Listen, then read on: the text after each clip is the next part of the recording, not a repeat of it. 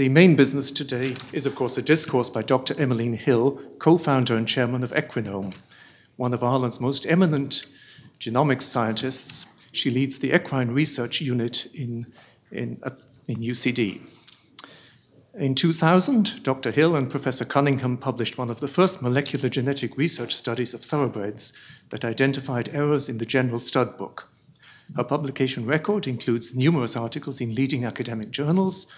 In 2004, she received a Science Foundation Ireland President of Ireland Young Researcher Award, the most prestigious award for young researchers.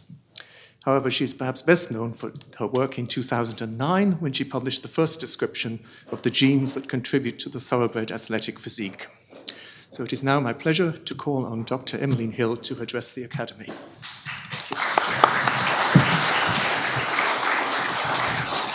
Thank you very much. I'm delighted to be here this evening to tell you the story of the discovery of the speed gene and how um, this discovery might be used and is being used um, in the international thoroughbred horse racing and breeding industries. Humans and horses have enjoyed a long relationship dating to pre Neolithic times when horses were hunted for um, meat and hides. Horses are a relatively recent domesticate, and most evidence points to multiple domestication events for the horse somewhere on the Eurasian steppes about 6,000 years ago. Wild ancestors for the modern horse no longer exist, but it's thought that modern horses descend from the European tarpan that would have looked something similar to these free roaming Polish konik horses. The domestication of horses meant that people could now travel long distances, and in fact, the spread of the European languages is thought to have been associated with the um, new movement of horses. Mounted armies also became extremely successful um, since they were able to travel long distances on the horses. As well as transport and warfare, horses were used as a source of power in agriculture and also for sport and for recreation. Chariot racing and racing on horseback brought wealth and status, and this quest continues today among the elite of the global thoroughbred horse racing world. Horse racing is thought to have been introduced into Britain um, in, uh, by the Romans in about 100 AD, but in Ireland, um, racing horses has been an integral part of our culture for millennia. It's not until about 300 years ago, though, that we first meet the thoroughbred. The thoroughbred was developed as a result of the enthusiasm for racing by the British Tudor and Stuart kings and it's King Charles II who's especially noted for being responsible for the import of horses from the Middle East and crossing those horses with the local running horses or the racing horses of the day.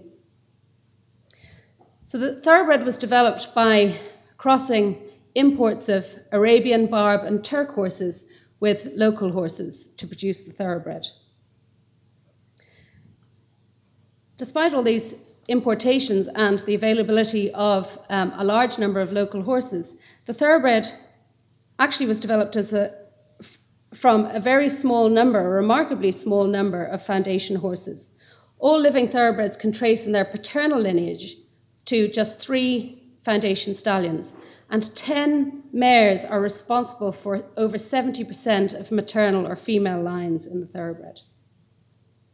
The three foundation stallions were imported into um, Britain in the 17th century, but their bloodlines were really established through some of their most successful progeny, and one of which was Eclipse, one of the most famous racehorses of our time.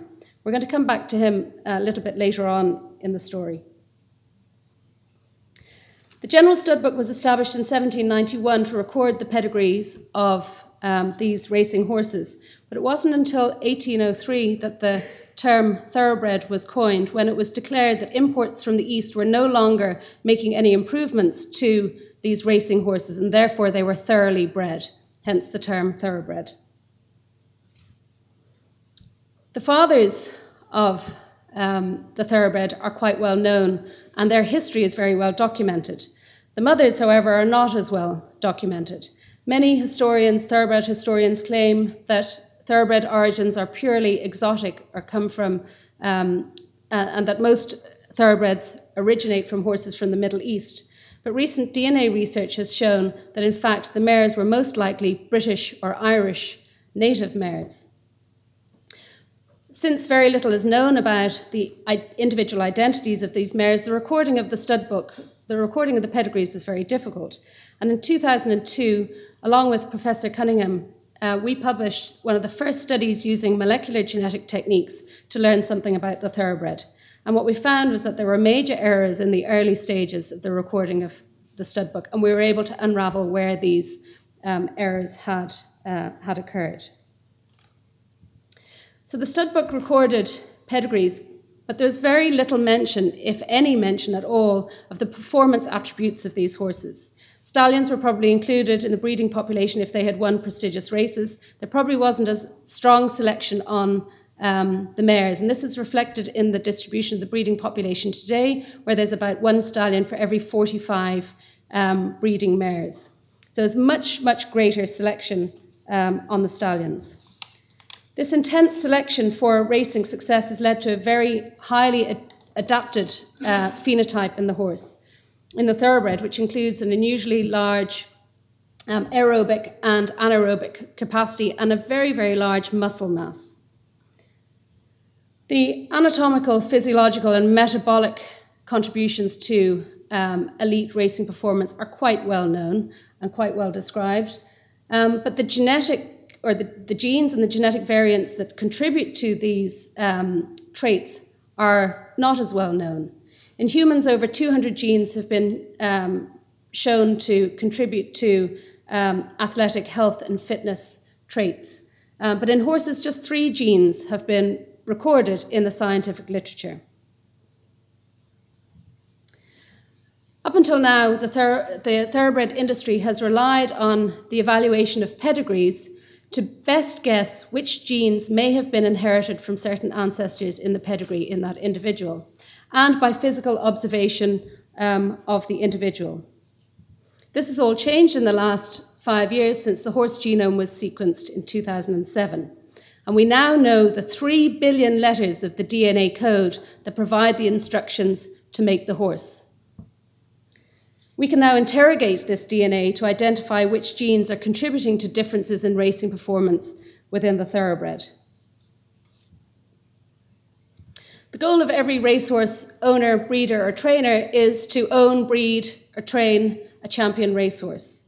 So I um, wondered whether genetics might um, play a role in this and whether we might be able to understand the genes that contribute to um, uh, racecourse success. And if we could, then we could provide this information to owners, breeders, and trainers to help them in their decision making.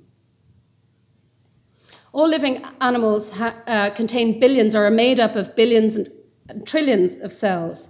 And inside each cell is the nucleus, which is the house for the genetic material. In the horse, the genetic material is packaged into 32 pairs of chromosomes, one inherited from the mother, one inherited from the father. And this complete complement of genetic material is known as the genome. A chromosome essentially is a long linear molecule of DNA, and along the chromosome are the genes that are distributed like beads on a string. The DNA code can be read or deciphered by looking at the sequence of the letters G, A, T, and C, which represent the chemical bases that make up the DNA. About eight years ago, we became interested in a gene called myostatin because um, it had been shown in a variety of other mammalian species that myostatin is a negative regular negative regulator of muscle development, and that mutations or changes in um, the DNA code within the myostatin gene caused unusual muscle, muscling characteristics in a number of species. This is a Belgian blue bull. Oops.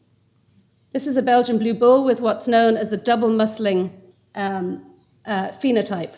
He looks like that with this really unusual muscling because he has two copies of a mutation in his myostatin gene, one inherited from his mother, one inherited from his father. The dog in the middle, believe it or not, is a whippet racing dog. This dog is known as a bully whippet. And he looks like that because he has two copies of a mutation in his myostatin gene, one inherited from his mother, one inherited from his father. Now, this is actually detrimental to racing performance because he has too much muscle bulk. But dogs that have one copy of the mutation are better racing dogs than dogs that have no copy of the mutation. This mouse here on the left is known as the mighty mouse. That mouse looks like that because his myostatin genes have been removed or have been uh, made dysfunctional. And, he, and that results in this really unusual muscling. So myostatin is a negative regulator of muscle mass development, so when it's not present, um, muscle is allowed um, to develop in the cell. So I considered, well, if we know all of if we know in all of these species that mutations in the myostatin gene are contributing to muscling, what about in the horse? Because we know that um, thoroughbreds have been selected for an unusual amount of uh, muscle mass. So we first asked the question well, are there mutations in the myostatin gene in the horse? We searched the literature and nothing had been published. So we went about reading the sequence of the DNA code in the myostatin gene. And what we found in, was that in one particular position of the myostatin gene, there could either be the letter T or there could be the letter C. So this is what we call a T type chromosome, and this is what we call a C type chromosome. This will also be referred as the C allele. Of course, all individuals have two copies of a gene, one inherited from the mother, one inherited from their father. So if an individual inherits a C type chromosome from their father and a T type chromosome from their mother, then their genetic type or their genotype is known as CT. It's also CT if they get their T from their father and C from their mother. If an individual inherits a C type chromosome from both their sire and dam, or their mother and their father, then their genotype is CC. And if they get a T type chromosome from both parents, then their genotype is TT. So there are three possible combinations of these letters at the myostatin gene. An individual horse may be a CC horse, a CT horse, or a TT horse. So we asked the question Are there any differences in the frequency of these three different types when we compare a group of elite race winners versus a group of horses that had never won a race? Put this picture up here because this is a horse called Zippy Chippy. He ran in 100 races and never won a race. So we compared a set of horses that had won at the very, very top level and compared those to horses like poor old Zippy Chippy who tried his hardest but couldn't actually do the job. And what we found was that, in fact, there was no difference between group race winners and non winners. Now, to somebody who didn't know about racing, this might have been a little bit disappointing, but um, we had a little trick up our sleeve. I knew that there was a difference in the physical makeup between sprinters and stayers. In the same way that human athletes, the sprinters are more muscly, they tend to be shorter, stockier, more, more, more muscular than the marathon runners who tend to be taller lean, and leaner. It's exactly the same with the horse. Sprinters tend to be shorter, stockier, more muscular than the stayers that tend to be taller and leaner and take more time to mature. So, um, just, I suppose, to give a little bit of a uh, background, horses that compete in flat racing, so these are um, races without obstacles, um, can compete in different distance type races. They can e- there are sprint type races that are short distance races that will be competed up to about a mile. And then there are the classic middle distance races that are um, tend to be from about a mile to a mile and a half. These are the races like the Guineas and the Derby. And then there are longer distance races that require enhanced stamina. So there are different types of races um, within uh, flat racing. So we asked the question among flat race horses, is there any difference in the genotype frequencies when we compare a, a large set of elite sprinters versus a set of stayers? And the answer was yes. There was a highly statistically significant association with race distance when we separated out individuals on the basis of the distance that, of the race that they had won. And this is a massively, massively strong statistic. So uh, high that I actually had to get so many people to check that I wasn't, that I was actually seeing um, what I was seeing and that I, my mind wasn't playing games with me. And this has um, uh, held up in many different validation studies um, and through um, thousands of, of tests. What we found was that the three different genotypes were strongly associated with distance. The CC horses were best suited to short distances, the CT horses to middle distances, and the TT horses to long distances. The CC horses ran their best race over distances of about six furlongs, that's three quarters of a mile. The CT horses had their average best race distance of just over nine furlongs, that's um, about a mile and an eighth. And the TT horses had their best race distance of just under a mile and a half. There's a very, very big difference between a six furlong horse and a 12 furlong horse. So what we found is that the CC, the majority of CC horses, 70% of the CC horses had their best race distance over the very, very shortest of distances, the real sprint distances, five and six furlongs. And in fact, of all of the horses that we've tested to date, thousands of horses now, 98% of the CC horses win their best race over distances up to and including a mile, but no further. Can see here, this is a sort of a mile cutoff point. CT horses, on the other hand, are more versatile. These are the types of horses that can perform well as two year olds over the shorter distances and then train on over longer distances when they're three years old as the distance opportunities arise.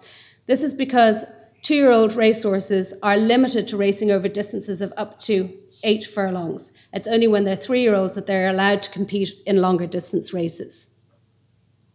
So the CT horses are the classic distance horses that can win a Guineas and a Derby a mile, and a mile and a half.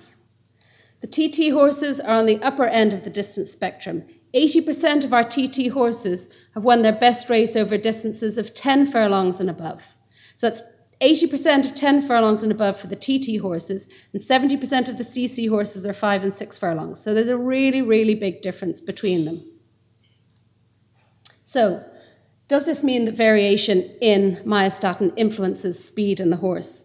Well, we checked this out by looking at uh, a set of quarter horses. Quarter horses, or the American quarter horse, is a horse that's been selected for short bursts of speed over the last 100 years. They race in quarter mile races or two furlong races. That's why they're called quarter horses. The majority of these horses were CC. So we thought, right, the CC does mean speed, and the TT does mean stamina. And this was confirmed by looking at a set of Egyptian Arabians. These are the types of horses that compete in the endurance rides, 150 kilometre rides um, across the desert. And they're all TT. So this makes sense. Stamina, TT, speed, CC. We also confirmed this by looking at a set of national hunt winners in a single um, trainer's yard, and not one of them was CC. This is the speed type, remember, not one of them was a CC, winners of national hunt races. We've taken this study a little bit further um, and have um, uh, just completed this work where we found the majority of uh, horses in national hunt yards are TT, about 60% are TT, about 40% are um, CT. But what's most interesting is that if you want to um, win the Grand National or a steeplechase race that's greater than three miles, then you really ought to be a TT because we didn't find any horses that had won three miles or greater that were anything but TT. So if you want to win the Gold Cup next week, or if you want to win the Grand National at the end of the month, then you should be a TT. we published our initial findings um, in January of 2010 and this was the first description of a gene contributing to a specific athletic trait in thoroughbreds that we called the speed gene. Um, the research was funded by Science Foundation Ireland and um, carried out in UCD. Um, we have uh, applied for patent protection for the intellectual property around this, and this is exclusively licensed to a campus company called Equinome, which I set up in partnership with Jim Bolger, one of Ireland's um, leading racehorse trainers, in 2009. So this information is now offered around the world to um, owners um, and breeders, racehorse owners and breeders, um, to help them to um, best make, better make decisions uh, about breeding and training of their and racing of their horses. Importantly, for any scientific study, this has been validated independently by other research groups around the world. Um, I've uh, pointed out here two um, papers from Japan and one from the US using independent sets of horses. So it wasn't just a fluke in our set of Irish English horses, it was validated in um, Japan and in America. And interestingly, it's not just our company that is selling this test, but two other companies in the States. One of the um, uh, criticisms may have been that, well, we've only looked at one gene. There are 22,000 genes in the genome. What if there's another gene that's as good at making this prediction? So um, since we um, did the first work where we identified the gene and the association, um, a platform became available or a, a, tool, a laboratory tool, where we can look at 54,000 of these changes in the DNA code at a single time. So instead of looking at one C to T change, we look at 54,000 of these across the entire genome and ask the question are there any more of these changes or any other changes that are having an effect like this? And when we did this, we found when we compared sprinters versus stayers that there is a single peak of association on chromosome 18. So there's a single genetic region that's having an influence on um, distance in the horse. When we zoomed in on this region with our molecular magnifying glass, we found that it sat right on top of our myostatin gene. Not only that, when we compared our genetic marker to all of the other markers that were available, our marker performed considerably better in its predictive power. So, what we found is that this T to C variant has a singular genomic influence on race distance. It has a massive and singular influence on how a horse is going to um, perform in terms of its distance. So this was either a huge fluke or there might have been a little bit of skill involved, but I think we were very lucky. It was all, like looking for a needle in a haystack. There are three billion of these letters, and we found the one. Um, what's remarkable about this is that since our initial findings, all of the research that we have done continues to support and make our findings even stronger rather than picking holes in it, we find that it's even stronger. So I'm going to tell you a little bit more about some of the additional research that we've done that helps us to interpret what it is exactly that the speed gene is doing in the muscle cell of the horse and how this information can be applied in practice um, within the industry. Decisions are made about a horse at all different stages of the life cycle, from foals um, and young stock, um, racehorses, stallions, if, if, if, an individual performs well enough on the racetrack, he will then um, uh, join the breeding herd as a stallion um, and then as mares. And decisions about how these horses are bred, selected, and trained are made every single day. So, this information now has practical applications in making selection decisions for young horses, for horses in training to reduce operating costs and to train and race individuals for what they're genetically made to do and therefore give them the best opportunity to perform well on the racecourse. Breeders around the world are using this to optimize their, um, uh, uh, their breeding um, strategies in order to select stallions that best suit the individual mare to more consistently produce the type of racehorse that they want, whether they want to produce sprinters or if they want to produce middle distance horses or if they want to produce stayers. Um, and um, now some of the best stallions in the world are being advertised with their genetic type to try to promote mares or tr- try to promote the horses to attract the most suitable mares to those individual stallions. So for young stock and um, for foals and yearlings, well, some people might say, well, you can figure this out from the pedigree. And people have been doing it for years trying to figure it out from the pedigree um, and by looking at the individual. Well, I'm going to show you now that you can't actually figure it out from the pedigree because two individuals with exactly the same pedigree page can be very different genetically. Imagine you have a CT mare and you have a, take her to a CT stallion. All of the foals will be full siblings. They'll all have exactly the same pedigree page. On their pedigree page, their mother will be there, their father will be there. But if you think about Mendel's peas, I always call this Mendel's peas in real life, all three different types can be produced.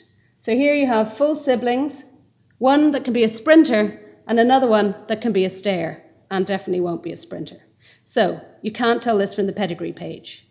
Can you tell it by looking at a horse? Most horses, the observation is made when they're foals and when they're yearlings. That's when sales decisions are made about whether an individual is going to be bought or not.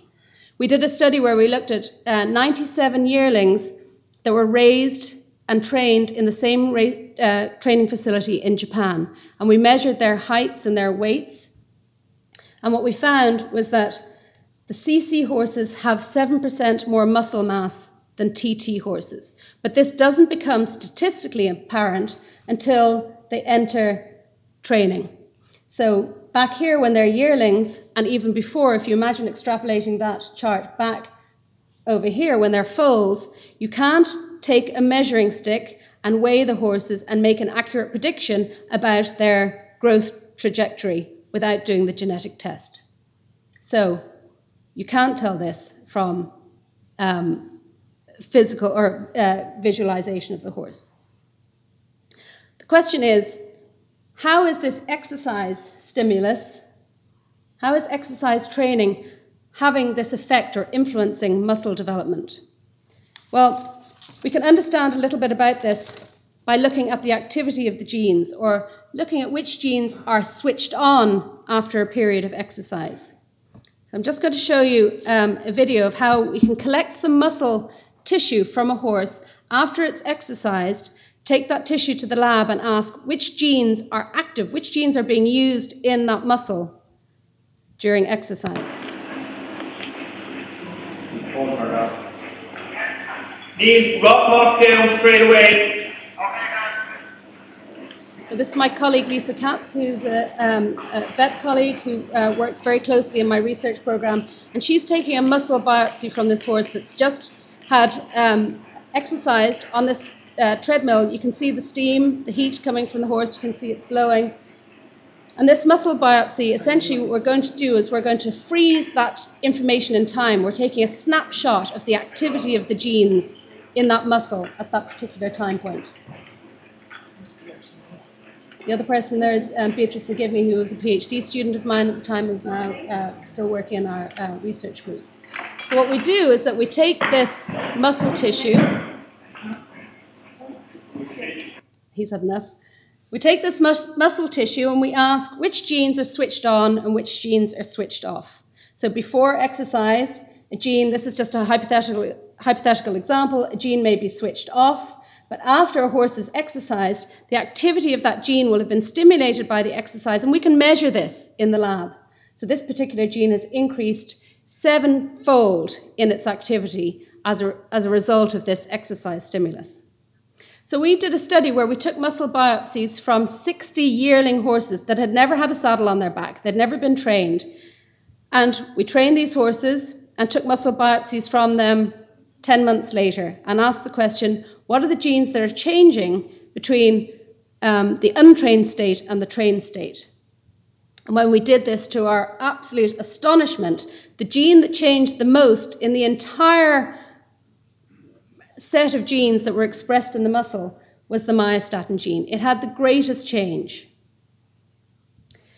When we looked at how uh, this activity changed um, when we separated the horses into CC, CT, and TT horses, we found the biggest difference was in CC horses.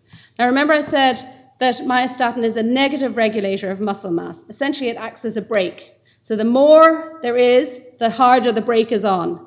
When that protein is removed, the brake is removed, and the muscle develops. So, what we're seeing here is a massive removal of the brake, a very rapid removal of the brake, and therefore the muscle can develop the way that it does.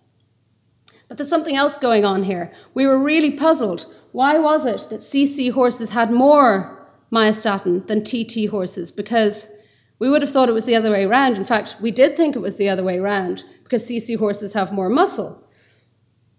We have, um, since we think um, we've solved this um, uh, dilemma or this question, um, a paper was published just in January of this year um, uh, by a group uh, in uh, the University of Minnesota in the States. And I was part of this um, research. But what we did was that we looked for regions of the genome in a large number of breeds that had um, signatures of being uh, having undergone selection by humans for certain traits. Now, the quarter horse, remember I said, has been strongly selected for speed during the last 100 years. And what we found when we did this study was that the region of the genome that had been most strongly selected by humans was this region um, where myostatin lies in the quarter horse. So, of all regions of the genome, of all genes in the genome, in all breeds of horse, the gene that has been most strongly selected by humans is the gene for speed in the, in the quarter horse. They took this a little bit further and asked you know, what's going on here. And what they found was that this gene, or the variant of this gene, the C allele, is having a significant influence on the distribution or the differentiation of the muscle fiber types. CC horses have 9.5% more type 2B muscle fibers than TT horses. These type 2B fib- these type 2B fibers are the fast glycolytic fibers. These are fast twitch fibers that are required for short, sharp bursts of speed. They're the sprinting muscle fiber types. And the CC horses, the sprinters, have significantly more of these sprint fiber types than the TT horses. So we think this might solve our question of why is there more myostatin in the CC horses? Well, it's because it's telling the cell to make more of these sprinting fiber types. So we know that myostatin influences um, muscle hypertrophy. CC horses have 7% more muscle mass than TTs. It also influences muscle fiber differentiation. We also now know that by looking at a pedigree and looking at the individual, we can't infer this information. You must do the genetic test to know exactly what the genetic makeup of the individual is. Um, people are also using this to make informed uh, training decisions and to um, adjust the racing schedule for an individual horse. Um, one of the questions was to us was, well, d- does this really equate to speed? Well, working in collaboration with um, Dr. Katz, we have instrumented um, a number of horses with a heart rate monitor, um, and um, jockeys wore a, a GPS monitor, and we looked at how these horses were performing on the gallops um, in a workday or under a sprint test. So we tested um, over 80 horses and also tested their genetics. So this is a uh, um, diagram of um, the gallop where the horses come down to the bottom of the gallop. They trot, canter, and then gallop up the hill. And here's the horse galloping up the hill. And we're measuring the speeds that they're going, and we're measuring um, the heart rate of the horse. So here's the gallop here, and the blue line is the speed or the velocity, otherwise uh, V. And this is the region that we're, or the area that we're most interested in. This is the Vmax zone or the maximal velocity zone, where they're doing their fastest bit of work. And what we did is we asked the question is there a relationship between the genotype and how fast these horses are going during in, in this Vmax zone? And what we found was that there was a significant relationship between the genetic type and all of the speed variables that we measured. In particular, CC horses um, ran 3.8 metres further during the six seconds before and after Vmax than TT horses. This equates to about one and a half lengths. Now, in a race, that makes a difference. We're very lucky to um, work with one of the um, top trainers uh, in the country, Jim Bolger, who has trained world champions and bred world champions. Um, and so we have access to all of these um, world champion horses for our um, research. We asked the question then if this gene is having an influence on speed at home in training, is it actually translating to the racetrack? Well, we looked at a set of two year old horses that were in training with this trainer during 2007 and 2008 and asked, is the genetic type having an influence on um, how these horses perform?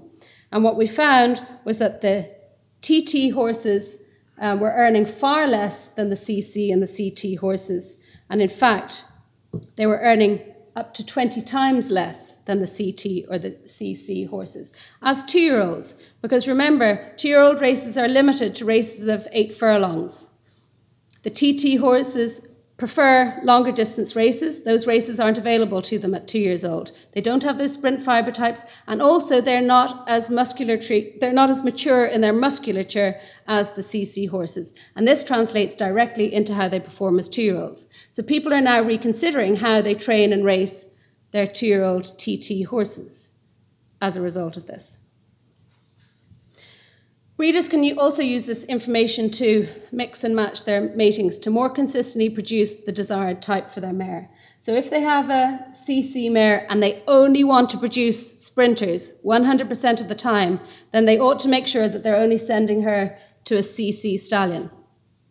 If you want to avoid producing these TT types, then stick to this end of the quadrant. Now, some people want it the other way around. They don't want these sprinters because they can't win a Guineas or a Derby. They want to have these longer distance types. So they'll look to that end of the spectrum. Now, one particular breeder decided that he would have a greater return on his investment if he was to produce fewer of these TT types. And using this information, you can see here this uh, dark um, uh, bar at the proportion of CC types, the blue are the CT types, and this tan uh, bar are the TT types. This is the proportion in his full crop before he used the genetic information to inform his breeding decisions. Then in 2010, he started using this information, and within a single breeding season, he reduced his TT proportions from 16.5% to 5%. And he's absolutely delighted this year because he only has three TT horses, and not one of them is a colt. I mentioned earlier on as well that um, stallions, this can be useful for stallions. Um, we have a number of the best stallions in Australia that are now being advertised with their genetic type and promoted on the basis of their genetic type. This is a horse called Stratum, who stands at a stud called Widden Stud um, in Australia. And this means now that broodmare owners can have a look for these stallions and figure out, well, okay, this stallion meets my requirements, um, and they're more likely then to use the horse that meets their requirements.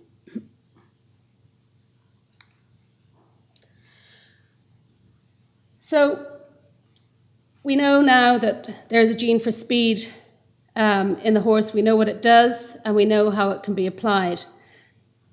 But I was really curious as to where it came from and how long had it been in the population. Which of these ancestral horses might have brought it in? Remember, I said that there were a lot of imports from the Middle East of Barbs, Turks, and Arab stallions. Surely one of these stallions must have brought the speed into the thoroughbred.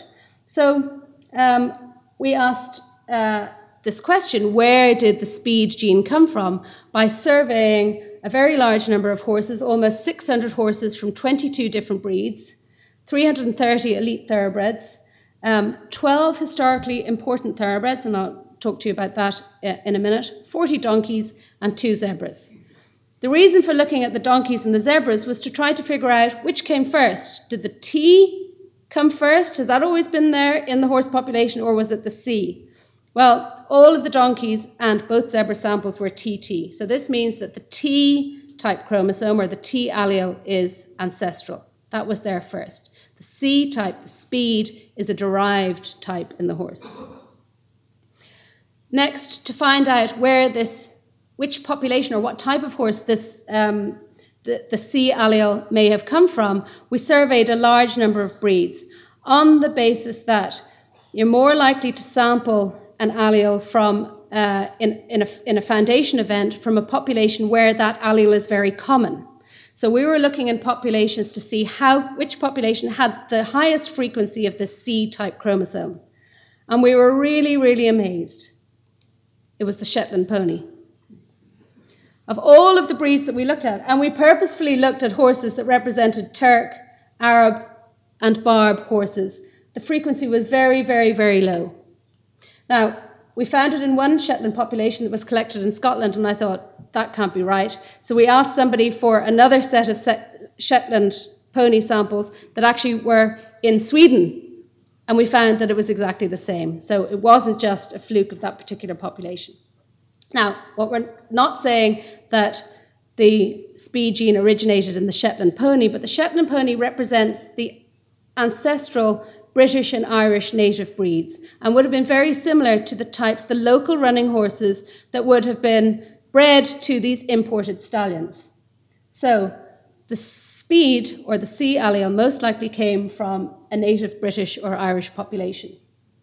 And you remember I showed you this picture in the beginning, the woolly little Shetland, and Connemara pony or something like that. The hobby horse was the ancestor to the Connemara pony, and the hobby horse was uh, known to be a great racing horse. So it could have originated in one of these um, populations. We also found, and this is not to uh, blind you with science, I suppose, but just to say that the C chromosome was found on a very, very simple genetic background. There were no other differences. But the T allele was found on many, many, many different genetic backgrounds. And this tells us that the C allele, or the C type chromosome, only came into the thoroughbred once, but the T allele came from many different ancestors because it had lots of other different differences um, in it. So the C allele came in once from a British population. Now we thought, okay, which British population could it have been, and what about these ancestral um, stallions? Did they not um, bring it in? So we took samples, DNA samples from the skeletal remains of 12 historic horses. Now, the reason that their remains exist is because they were so important. Um, that's why they've been kept as museum spe- specimens and even in private collections. So we extracted DNA, this was in collaboration with um, a, a, researcher in Cambridge, um, and we um, took DNA from the teeth and um, from the bones and asked the question, what is their genetic type? Remember, I mentioned Eclipse, one of the most famous racehorses of all times. Um, this is his skeleton in the Royal Vet College in London, um, and uh, his DNA was taken for analysis. This is um, one of the um, top stallions of the early 1900s, and um, a DNA sample was taken from one of his teeth. And you can see here now he's one tooth less because that was taken for DNA analysis. All of these horses were TT. So, where's the speed coming from? We were a little bit amazed by this because we would have thought that these stallions were bringing the speed in. Um, but this makes sense because racing, up until relatively recently, was long distance racing, even flat racing. These horses, Eclipse, was he was competing in multiple races over four miles at the time, sometimes many races in a day. So the TT type really matches with that. So this suggests then that speed came from a mare. And it was likely that this mare was a British native mare and that the C allele came in just once. So we've solved this question where did the speed gene come from? It came from a British native mare. So our scientific research has shown that the speed gene was introduced once into the thoroughbred population from a British mare, that it contributes to the body composition of young horses, it increases muscle fiber types, the sprint type fiber types. It has a significant influence on speed, and this is translated into um, performance on the racetrack, particularly performance on the racetrack for two year old horses where distances are limited. But um, most importantly, the strongest association is with optimum racing distance, that you can now um, select a horse on the basis of their genetic type for the type of race um, that it's best suited to.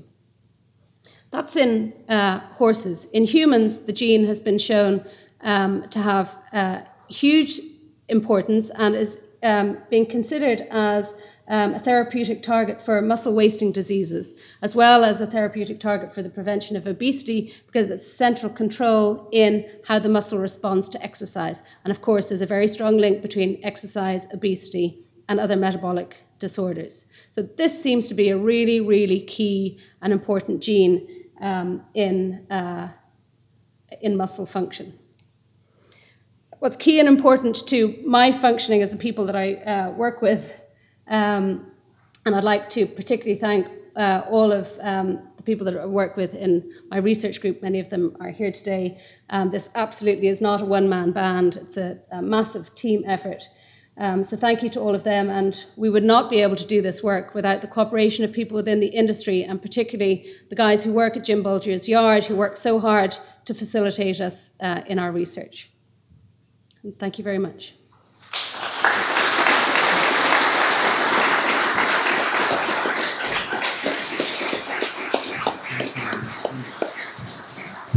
Thank you very much for a fascinating discourse.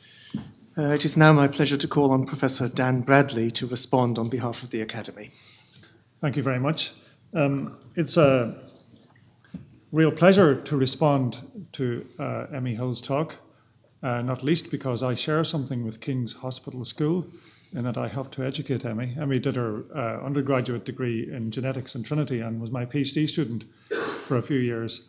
Um, and uh, I should add, of course, that we were both mentored by, by Patrick Cunningham, who um, has a, who really did some seminal work in horse genetics in Ireland um, back in the 80s. I might be wrong, but I think Paddy's work was perhaps the first Irish scientific work to be put on the front cover of Nature.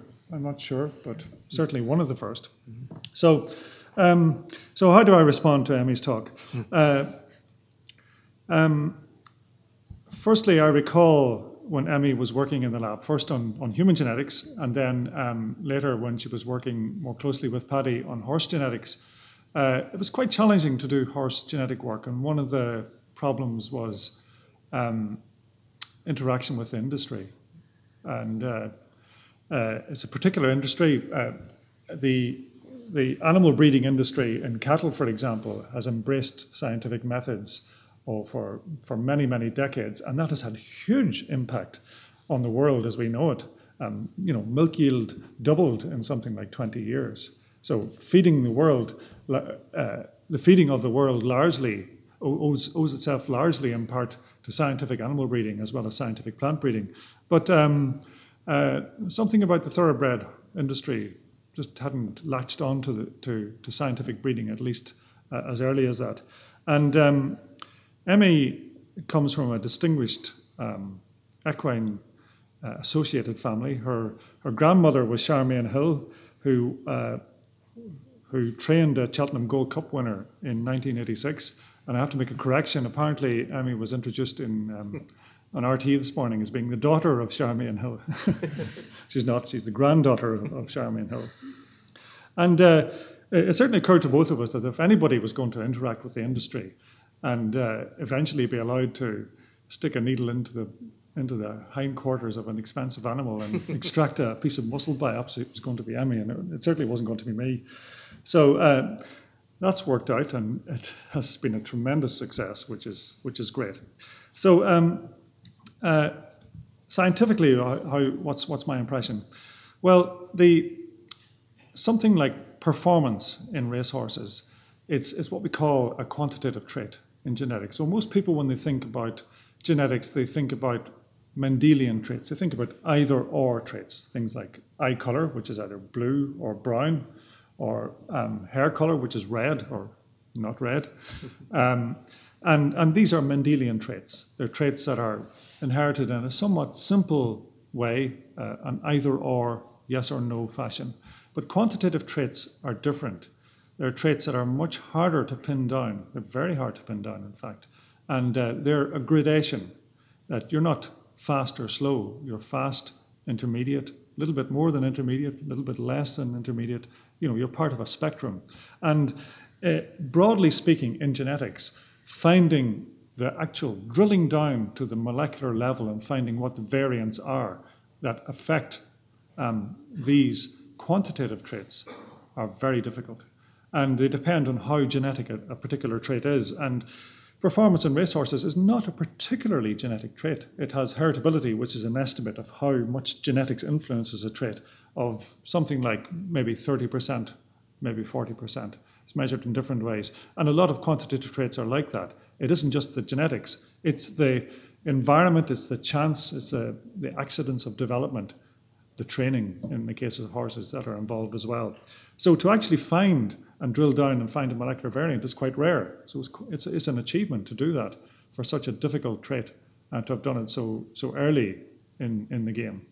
Um, uh, another thing I was thinking of, I thought, well, what about humans? You know, um, is, is there likely to be a, a major gene that's segregating in humans that um, uh, that might be measured um, you certainly wouldn't want to breed humans. That's not what any sane person wants to do. I think Frederick the Great of Prussia tried to breed humans at one stage because they wanted taller guardsmen, but that's a different age, and certainly it's not a it's not an ethically acceptable activity and not one we would aspire to. But you could imagine that it would be a focus of certain countries' programs for choosing elite athletes if you could find a gene or set of genes like that. So is that possible?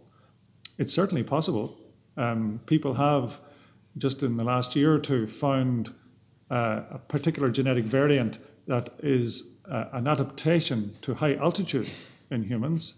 We found it in Tibetans and they didn't find it in, in non people of similar descent who didn't live at altitude.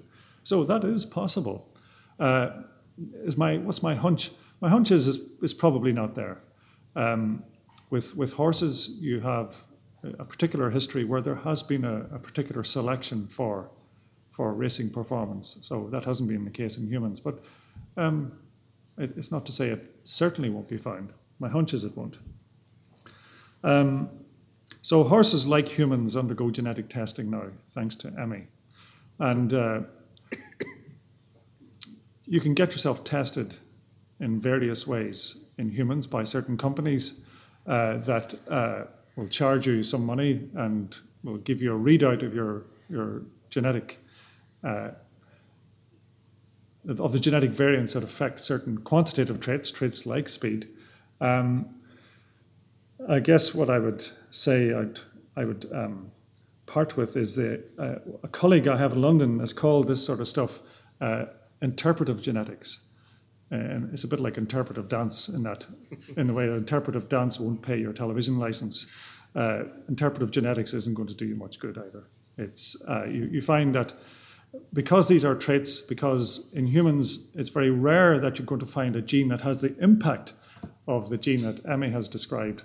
Um, what you're going to find is that you know you have a, a, a locus or a variant that makes you slightly more susceptible to diabetes, or slightly less susceptible, slightly more susceptible to heart disease. In the most part, all they're going to do is make you worried, or and uh, and not do your health any good. So um, I congratulate Emmy on a, a, tremendous talk and a tremendous story with a, a, beginning, a middle, and an end, which is unusual in science. so it's great, great to have that integration in the story. So well done. Thank you very much.